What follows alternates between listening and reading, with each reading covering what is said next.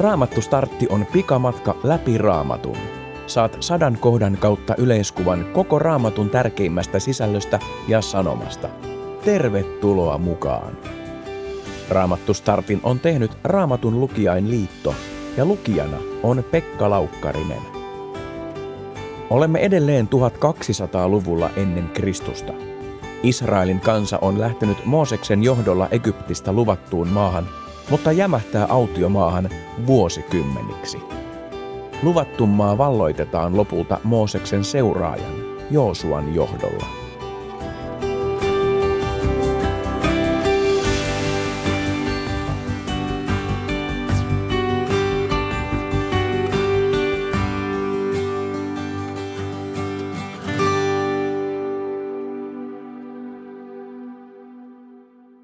Ensimmäisen kaupungin valloitus tehtiin todella erikoisella tavalla, Jumalan ohjeita tarkasti noudattaen. Luen Joosuan kirjan luvusta kuusi. Joosua, Nunin poika, kutsui papit luokseen ja sanoi heille, Teidän on kannettava liiton arkkua ja seitsemän papin on kuljettava seitsemää oinaan sarvi torvea kantaen Herran arkun edellä. Kansalle hän sanoi, Lähtekää liikkeelle ja kiertäkää kaupungin ympäri. Etujoukon miesten on kuljettava taistelu valmiina Herran arkun edellä. Kun Joosua oli puhunut kansalle, seitsemän pappia lähti seitsemää oinaansarvitorvea kantaen kulkemaan Herran liiton arkun edellä. He puhalsivat torviin, ja Herran arkku seurasi heidän jäljessään. Taisteluvalmis etujoukko marssi torviin puhaltavien pappien edellä – ja jälkijoukko tuli arkun perässä puhaltaen torviin. Josua oli sanonut israelilaisille, älkää kohottako sotahuutoa, älkääkä muutenkaan melutko.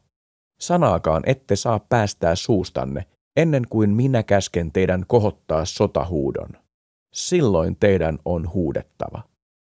Herran arkkua kannettiin näin kaupungin ympäri yhden kerran. Sitten arkku vietiin yöksi leiriin. Heti seuraavana aamuna Joosua lähetti papit taas kantamaan Herran liiton arkkua. Ne seitsemän pappia, jotka kantoivat seitsemää oinaansarvitorvea Herran arkun edellä, puhalsivat kulkiessaan jatkuvasti torviinsa. Etujoukon miehet marssivat heidän edellään ja jälkijoukko tuli Herran arkun perässä, herkeämättä torviinsa puhaltaen. Myös toisena päivänä he kiersivät kaupungin yhden kerran ja palasivat sitten leiriin. Näin he tekivät kaikkiaan kuutena päivänä. Seitsemäntenä päivänä he lähtivät liikkeelle jo aamun sarastaessa ja kiersivät kaupungin samalla tavoin, mutta nyt seitsemän kertaa. Vain sinä päivänä he kiersivät kaupungin seitsemän kertaa. Kun papit seitsemännen kierroksen jälkeen puhalsivat torviinsa, Joosua antoi israelilaisille käskyn. Kohottakaa sotahuuto. Herra antaa kaupungin teidän käsinne. Koko kaupunki ja kaikki mitä siellä on, julistetaan Herralle kuuluvaksi uhriksi ja tuhotaan. Vain Porto Rahab ja kaikki ne, jotka ovat hänen talossaan, saavat jäädä henkiin, sillä hän piilotti tiedustelijat, jotka olimme lähettäneet. Varokaa ryöstämästä itsellenne sellaista, mikä on julistettu Herralle kuuluvaksi uhriksi, ettette saattaisi Herran kiroukseen koko Israelin leiriä ja syöksisi sitä tuhoon. Kaikki hopea ja kulta sekä kaikki pronssi- ja rautaesineet on pyhitettävä Herralle ja vietävä Herran aarteiden joukkoon. Kansa kohotti sotahuudon, kun papit puhalsivat torviinsa. Heti torvien äänen kultuaan kansa kohotti sotahuudon. Silloin Jerikon muurit sortuivat, ja joukot hyökkäsivät kaupunkiin, joka mies siitä paikasta, missä seisoi. Näin israelilaiset valtasivat kaupungin.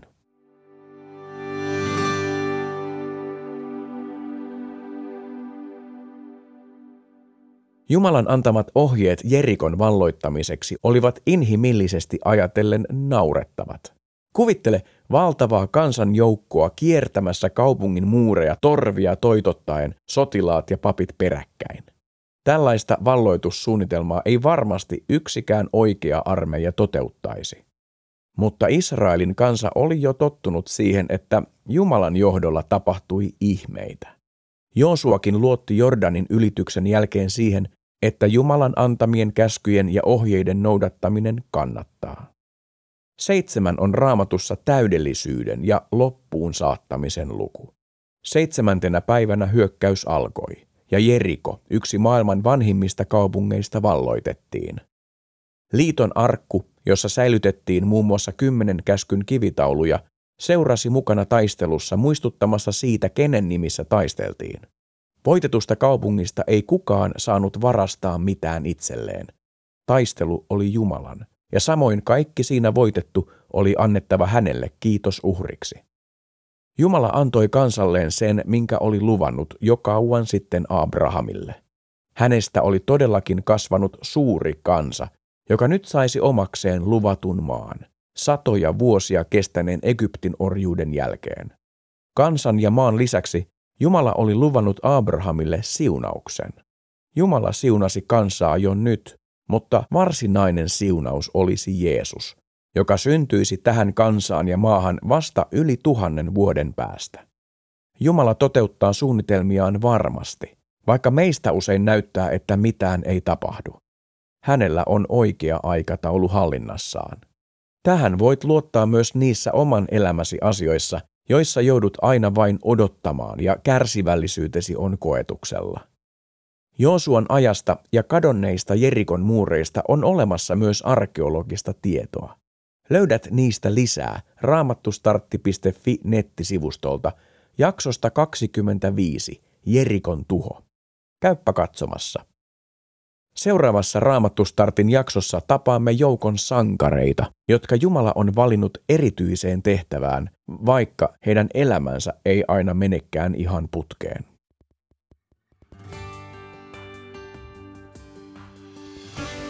Mieti vielä hetki. Millaisia käskyjä sinun on vaikea noudattaa?